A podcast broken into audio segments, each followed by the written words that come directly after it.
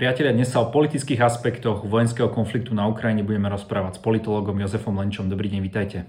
Dobrý deň.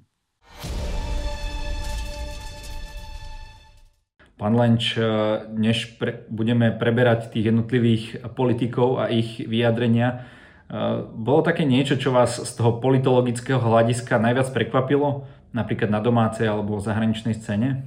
Ak to berieme teda v kontexte udalosti, ktoré sa, ktoré sa dejú mimo Slovenskej republiky, a teda konkrétne vojna na Ukrajine, tak z toho hľadiska, ak vnímam doma nejaké prekvapenie, tak je to možno v tom, že stále sa našli niektorí politici, hoď by sa to mohlo očakávať, ale ja osobne, pozorujúc aj to, čo sa deje napríklad v Českej republike, som si myslel, že, že niektorí, niektorí už pochopia. Ma prekvapilo to, akým spôsobom niektorí významní bývalí ústavní činitelia, najmä Andrej Danko, sa snažili celý ten zločin zo strany Ruskej federácie alebo Vladimíra Putina ospravedlňovať. Navzdory tomu, že je to vec neospravedlniteľná. Istým spôsobom ma prekvapilo dlhé otáranie Smeru, ale zase v kontexte toho, ako sa vyjadrovali niekoľko týždňov predtým smerom k Ruskej federácie, najmä v súvislosti s obranou zmluvou, ktorú Slovenská republika podpísala so Spojenými štátmi americkými, to otáranie malo, malo istým spôsobom svoju logiku. Ale inak tam nejaké to prekvapenie výrazné u nás doma nebolo. Čo som bol prekvapený z, zo svetového diania alebo diania okolo nás, tak to, čo som už naznačil. V prípade Českej republiky môžeme sledovať absolútnu jednotu naprieč politickým spektrom parlamentným, to znamená jedno, či je niečo, niekto koaličný alebo opozičný, tak sa snažia vystupovať jednotne ako, ako štát. U nás sa to nedeje. U nás, aj keď sa jednotné rozhodnutie prijalo, napríklad uznesenie Národnej rady o, o odmietnutí alebo o podpore Ukrajiny a odmietnutí toho, čo, čo Ruská federácia urobila, tak navzdory tomu vnútropolitické hádky sa stále v rámci parlamentu dostávali do popredia než nejaké jednotné stanovisko Slovenskej republiky. No a v prípade toho širšieho sveta ohľadom týchto udalostí, myslím si, že tam prekvapenie nejaké výrazné nebolo. Mohli sme očakávať, že Európska únia, respektíve rozhodovanie o postupe proti Ruskej federácii, nebude jednoduché a nebude hneď jednotné. Ale ako, ukazujú, ako sa ukazuje aj v ostatných, ostatných hodinách, tak aj v tomto smere si začali aj niektoré menej uvedomelé štáty a ich reprezentanti uvedomovať, že tá situácia na Ukrajine je naozaj veľmi vážna a, a tie dopady toho, čo sa tam dejú, môžu byť veľké aj pre Európsku úniu alebo štáty Európy, zvyšné štáty Európy, a tak sa rozhodli v ostatnom čase povýšiť zodpovednosť za budúcnosť nad vlastné partikulárne záujmy. A keď ste spomínali toho českého prezidenta, to bolo trošku prekvapivé, lebo on bol veľmi dobrý kamarát s pánom Putinom. Dokonca si pamätáme tú ich konverzáciu o tom, že treba redukovať počet novinárov, keď išli na nejakej, na nejakej štátnej návšteve. Každopádne aj on povedal, že sa v ňom zmýlil a že to je šialenec. Mo- mohli by sme takéto niečo očakávať od nejakých tých našich prorusky orientovaných politikov? Lebo zatiaľ sa to, dá sa povedať, nedeje. Môže byť za tým viacero dôvodov. Prvý dôvod je, že nič nepochopili.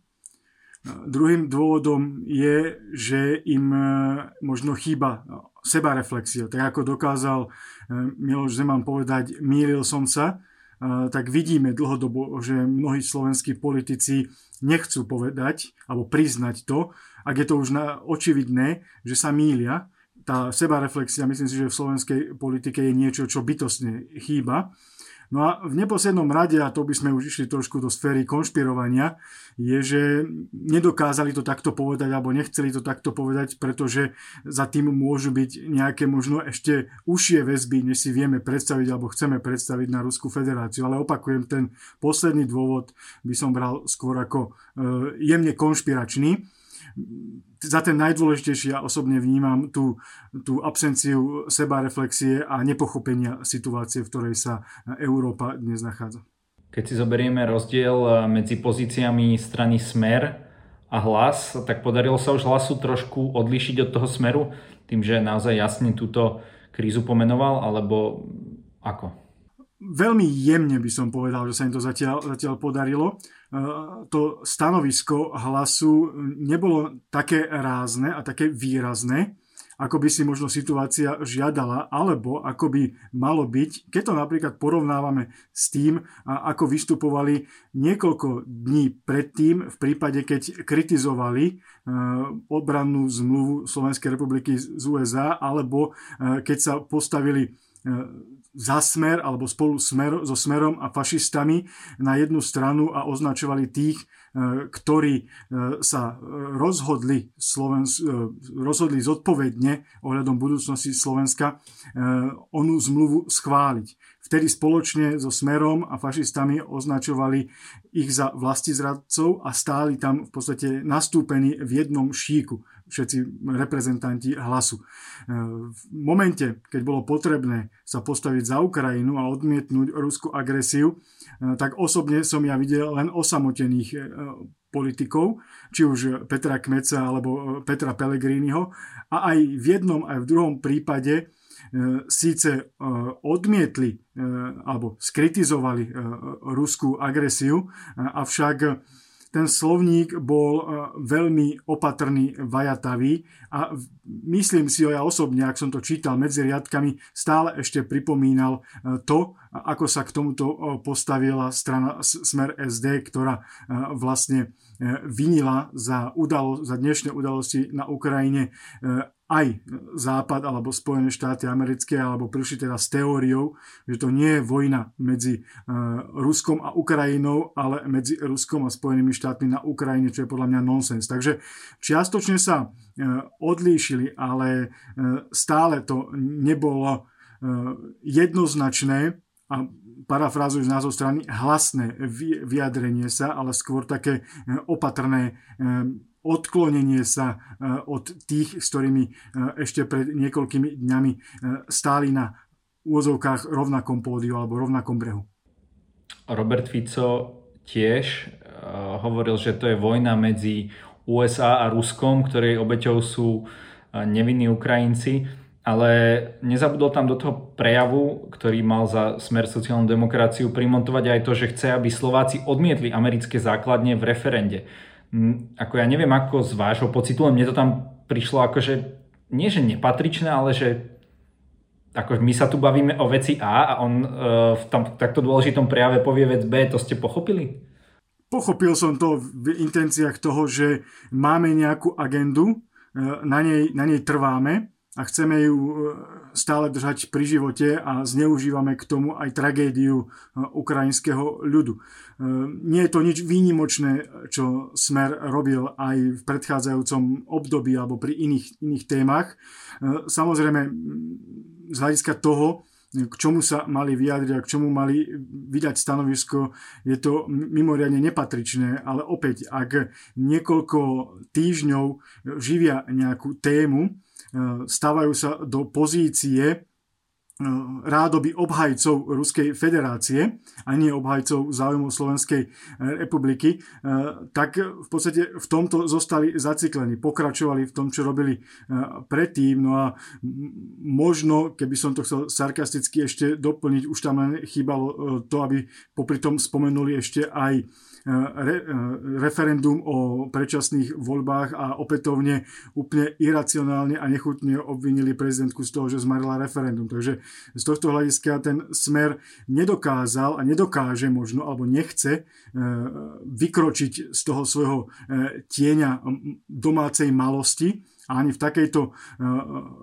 vážnej situácii sa správať ako zodpovedná strana, ktorá myslí na Slovensko, ktorá myslí na Európu a nemyslí na svoje percentá a svoje záujmy. Keď už sme pri tých percentách, tak uh, tie percentá opozície nejako kulminovali, keď sa schváľovala tá obranná dohoda, obrovské protesty a tak ďalej. Vtedy boli na tom píku. No ale ukazuje sa, že tá situácia je iná, ako oni vlastne hovorili, pretože neustále opakovali a aj pán, či už pán Kmec, Kerry a proste títo ich, samozrejme pán Kmec je z Hlasu, ale opakovali rôzne tieto stanoviská proruské. Mohlo by sa im to teraz preferenčne vypomstiť? Je to tak, že tí občania by si mohli uvedomiť, že aha, tak títo politici nám nehovorili pravdu a zrátať im to?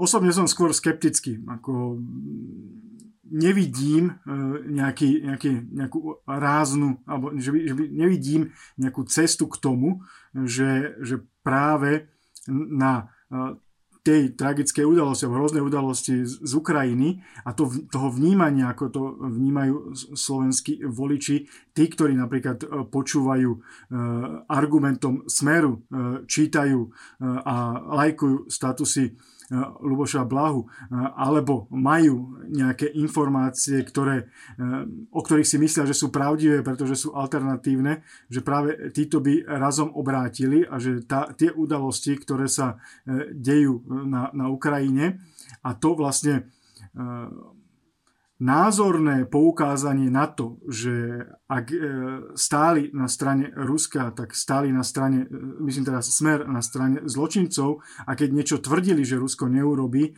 tak voličom a občanom klamali, že toto nejakým spôsobom zatrasie s ich preferenciami. Osobne som v tomto veľmi skeptický, ale ak sa mýlim, tak budem v podstate aj rád, že, že môj skepticizmus tentokrát nebude na mieste, ale nemyslím si, že by to nejakým spôsobom výrazne zamávalo preferenciami Smeru, ktoré rastú, že by to výrazne zamávalo preferenciami Republiky, ktorá tiež rastie a ktorí boli práve tými stranami na Slovensku hájacimi záujmy Ruskej federácie a nie Slovenskej republiky. Luboš Blaha je jeden z tých najvýraznejších politikov na sociálnych sieťach. Už aj satirický portál Zomri si všimol, že nejako dlhšie mu trvalo, kým dal nejaký status ohľadom toho, ale teraz tie statusy idú naozaj jeden za druhým a väčšinou sa odkláňa od podstaty. Buď tam ukazuje nejaké es em esky, ktoré mu ľudia dali, alebo hájil Anastáziu Kuzmínovú, keď sa k tomu nechce vyjadrovať a tak ďalej. Ako vnímate jeho pozíciu? Prečo on, dajme tomu, nehodí spiatočku, ale ďalej, ďalej v tomto pokračuje? Má už on vlastne inú možnosť? Lebo on napríklad nazval útok na, na Ukrajine hoaxom. Ešte samozrejme pár týždňov predtým, než sa stalo, že, že to proste nie je možné. Niekoľko poznámok k tomu. Prvá je tá, že... Žiaľ, pre mňa žiaľ, ako, ako politologa, výskumníka, ktorého Luboš Blaha je síce kolegom, ale zároveň aj veľmi zaujímavým študijným materiálom, mám ban na jeho profile, takže nemohol som sledovať to, akým spôsobom sa aktivizoval po tom relatívne dlhom, dlhom mlčaní a najskôr takom podriadeneckom zverejnení svojho, svojho statusu prvého, ktorý bol, ktorý bol vlastne kópiou reakcie Smeru, kde sa aj priznal, že to robí ako stranickú agendu. To, to som sa dozvedel vďaka tomu, že mi ten status poslali. Nemal som možnosť, alebo nemám možnosť vidieť ďalšie. Ale z toho, čo ste hovorili, mi vychádzajú v podstate dve možnosti. Prvá tá, jednoduchá odpoveď na vašu ostatnú otázku. Myslím si, že nemá inú šancu. On sa dostal už do takej pozície, z ktorej nie je cesty späť, pretože by musel mať v sebe pocit hanby a práve tú onu sebareflexiu, ktorú som spomínal v jednej z úvodných odpovedí, ktorá absolútne chýba slovenským politikom a možno násobne viac politikom Smeru, špeciálne Lubošovi Blahovi, Robertovi Ficovi a iným. To je prvý moment. Druhý moment je ten, ktorý som z toho postrehol, je, že je to typický prípad takého ufňukaného agresora alebo ufňukaného chlapca, ktorý iným ubližuje, keď môže, ale v momente, keď sa mu niečo vracia podobne, tak začne vyplakávať, ako strašne sa mu ubližuje, ako on je vlastne, vlastne obeťou. A je to v podstate rovnaký scenár, ktorý už viackrát on použil v rámci svojich, svojich statusov alebo svojho prihovárania sa k svojmu facebookovému národu. Takže z tohto hľadiska tie jeho reakcie, či už tie, že stále lipne si na svojom videní sveta a stále pracuje pre Ruskú federáciu, ale aj v tom, že, že vyplakáva, ako sa mu ubližuje, nie je nič, čo by mňa osobne prekvapilo, čo by som tam nevidel už predtým a čo s veľkou pravdepodobnosťou bude pokračovať, pretože ten počet desiatok tisíc ľudí, ktorí mu jeho statusy lajkujú, stoviek tisíc ľudí, ktorí, ktorí si to pozrú, a milióny interakcií, ktoré má, sú v podstate pre neho drogou a niečo, s čím sa nielen on chváli, ale ktoré, ktoré v podstate v ňom budia dojem, že je on tým najdôležitejším slovenským politikom a ťažko sa z tohto dokáže vymaniť, keď už v tom kolobehu alebo keď už na tej droge niekoľko, niekoľko mesiacov, rokov, rokov šlape, ako sa ľudovo povie alebo eufemicky povie. Takže z tohto hľadiska ma to neprekvapuje a myslím si, že to bude pokračovať. Nech by sa dialo čokoľvek, nech by Rusi urobili akékoľvek zločiny a trúfam si prejudikovať, možno sa bude mýliť, že takéto veci by písal, aj keby Ruská federácia napadla či už našich spojencov alebo priamo Slovenskú republiku, pretože už je na tom v skutku závislý. No a nebolo by predsa len riešenie, ako sa hovorí, uh, hovoriť striebro, mlčať zlato, Uh, že by toto bolo riešenie tejto komunikácie, že proste v nejakej dobe to už proste utnúť a nezakopávať sa ešte viac? Myslíte uňho? Áno. No, nie nadarmo je to zlaté príslovie, alebo často opakované príslovie, avšak ťažko je realizovateľné u niekoho, kto, kto je na niečom závislý a neuvedomuje si, že niekedy je, je lepšie mlčať. A možno aj to mlčanie, ktoré bolo z jeho strany predtým, než sa opätovne rozbehol, u niekoho možno, už možno vzbudzovalo nádej, že sa, že sa mení, ale nemení sa. To by chcelo asi veľkou pravdepodobnosťou o mnoho dlhšie Alebo, alebo dlhšiu odvykaciu kúru aj od, od tých lajkov, aj od sociálnych sietí, čo pravdepodobne ale by samotný postihnutý jedinec musel chcieť a tu vidíme, že Luboš Blaha to nechce, ale to sa pohybujeme teraz v tomto hodnotení v, na pôde politickej psychológie, kde úplne doma nie som, takže ak sa v tomto mýlim, tak je to možné, ale ako, ako pozorovateľ, dlhoročný sledovateľ vývoja Luboša Blahu to, to vnímam takto. Vy ste o tom na začiatku nášho rozhovoru hovorili ako o nejakej možnej konšpirácii, ale toto isté vyslovil aj pán Šimečka pre denní Gen, že Robert Fico sa správa možno tak, že vysiela signály nejakej tej ruskej strane, že ak by sme sa mali opäť dostať pod ich sféru vplyvu, že ako on je pripravený to tu viesť. Sú to iba konšpirácie? Nie sú o tom nejaké relevantné dôkazy. Ako keby nejaké relevantné dôkazy boli, tak by sme to mohli brať ako fakt, ale môžeme to vnímať ako jednu z možností toho správania sa, ale, ale tým, že dôkazy nie sú, tak preto som aj ja sám to nazval ako, ako jemnú konšpiráciu. A istým spôsobom poviem, že dúfam, že to je jemná konšpirácia, pretože sledujúc vývoj preferencií a možností, ako by mohla vyzerať budúca vládna koalícia, kto by mohol byť jej členom, po prípade, kto by mohol byť budúcim premiérom, ak by sa táto jemná konšpirácia mala stať realitou alebo bola realitou, tak by to bola veľmi, veľmi Temná, temná, temná vízia našej budúcnosti. Jedna z tých prvých reakcií od tých proruských osobností bola práve od pána Danka, ktorý povedal, že to jednoznačne nie je možné chápať ako útok zo strany Ruska. To si máme ako vysvetľovať, že, že to je akože aký útok. Tomu som neporozumel. Andrejovi Dankovi sa ťažko rozumie, keď, keď rozpráva, ťažko sa porozumie, čo vlastne myslí s zložením slov, ktoré vypustí do priestoru.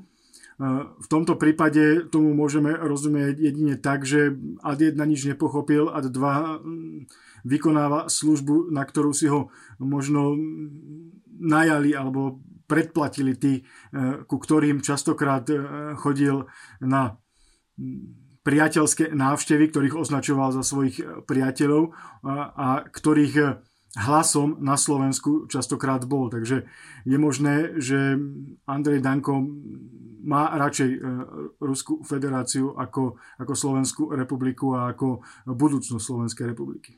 Keď sa pozrieme na koalíciu, tak po počiatočnom vajatani je tu nejaké spoločné stanovisko, aj keď ten postoj Sme rodina je taký trošku umiernenejší. Nenazval by som ho umiernejší, nazval by som ho v podstate tradičný.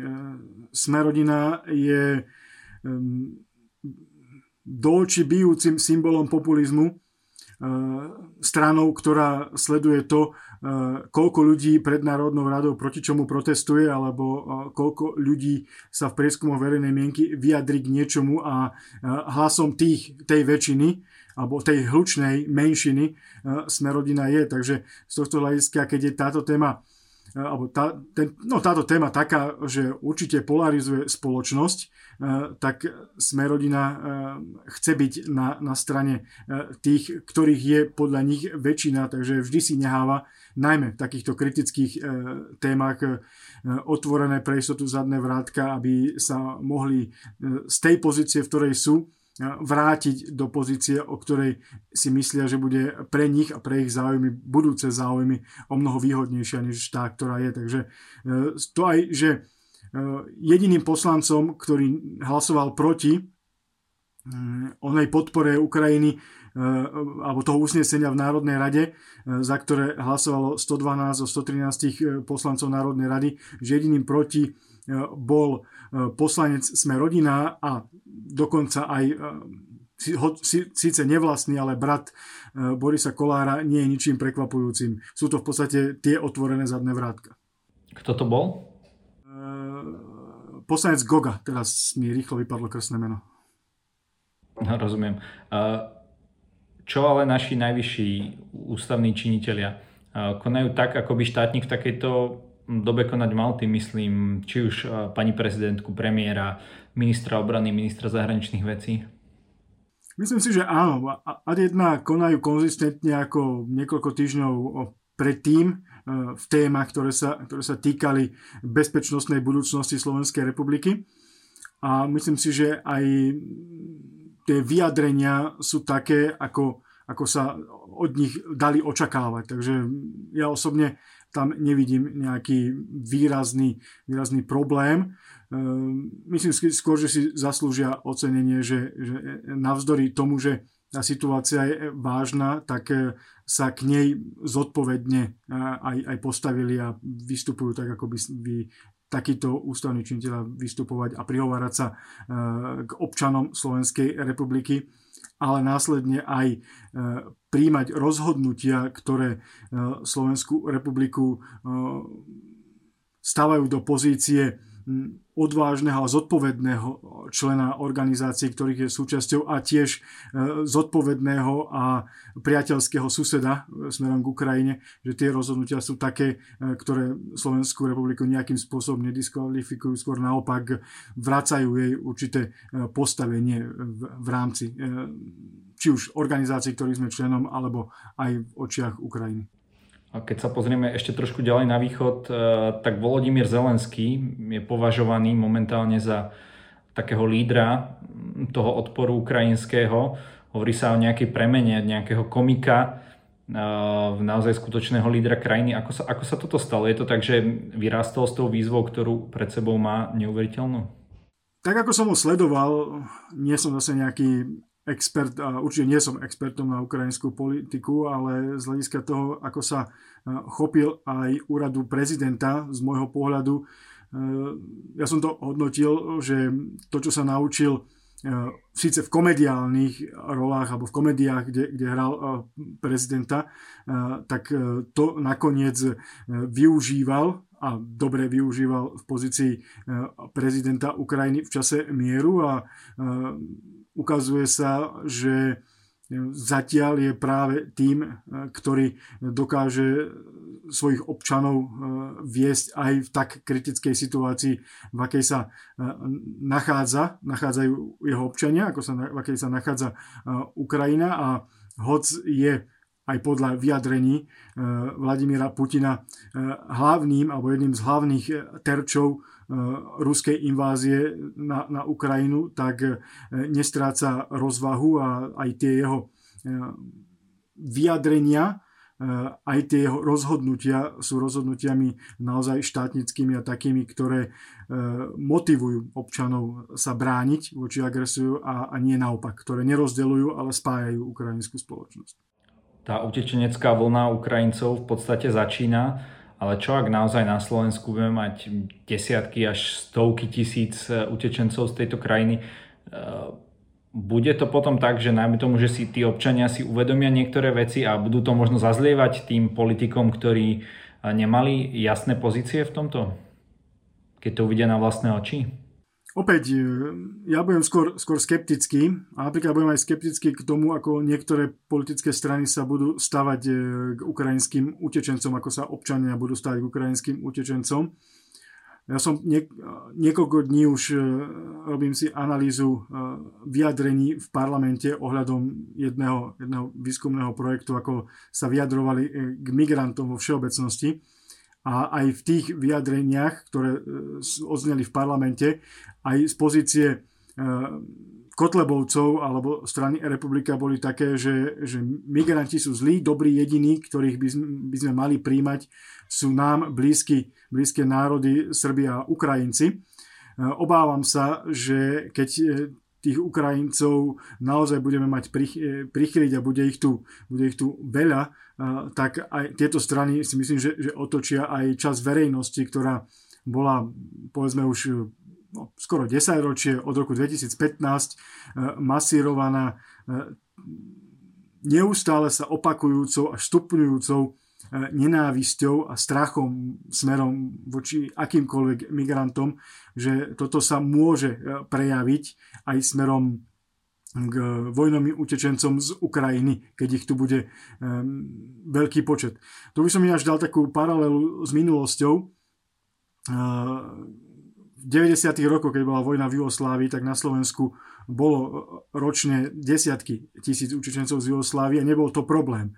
Otázkou je, či sa odtedy zhoršila, alebo či odtedy zhrubla naša spoločnosť a naša empatia voči trpiacim, ale len tak sama o sebe, alebo je to dôsledok sociálnych sietí a najmä populistickej politiky niektorých politických strán. Myslím si, že v tomto prípade sú oboje pravdou a ja len dúfam, hoď som skeptický, že sa to nejakým spôsobom neprejaví aj v prípade ochoty našej pomoci ukrajinským utečencom. Pán Lenč, každý u nás na záver môže povedať divákom to, čo sám uzná za vhodné. Nech sa páči. Z hľadiska toho, čo, čo sme, o čom sme hovorili v súvislosti so slovenskou politikou a k tomu, ako sa slovenskí politici stavajú bezpečnosti vlastných občanov a k tomu, čo, čo je dôležité pre našu súčasnosť, ale najmä pre, pre našu budúcnosť, tak by som voličom asi aj ľuďom odporúčal, aby naďalej sledovali to, ktorí politici svojimi vyjadreniami, ale najmä činmi hája záujmy Slovenskej republiky, ktorí majú na zreteli bezpečnosť, ale najmä slobodnú budúcnosť Slovenskej republiky a ktorí politici sú tí, ktorí stále a dnes a dookola hája skôr záujmy Ruskej federácie a blízka, bližšia je im Moskva ako, ako akákoľvek obec alebo akékoľvek mesto, mesto na Slovensku. Takže myslím si, že táto krízová situácia, táto vojna, ktorá je bližšie k našim hranicám, ako sme si vedeli kedykoľvek predstaviť, by mala byť tým, čo otvorí oči našim voličom a ukáže im, kto naozaj myslí na Slovensko a kto myslí na seba a Slovensko má len ako zástierku svojich vlastných partikulárnych záujmov. Ďakujem za rozhovor. Ďakujem za pozvanie a pekný zvyšok dňa.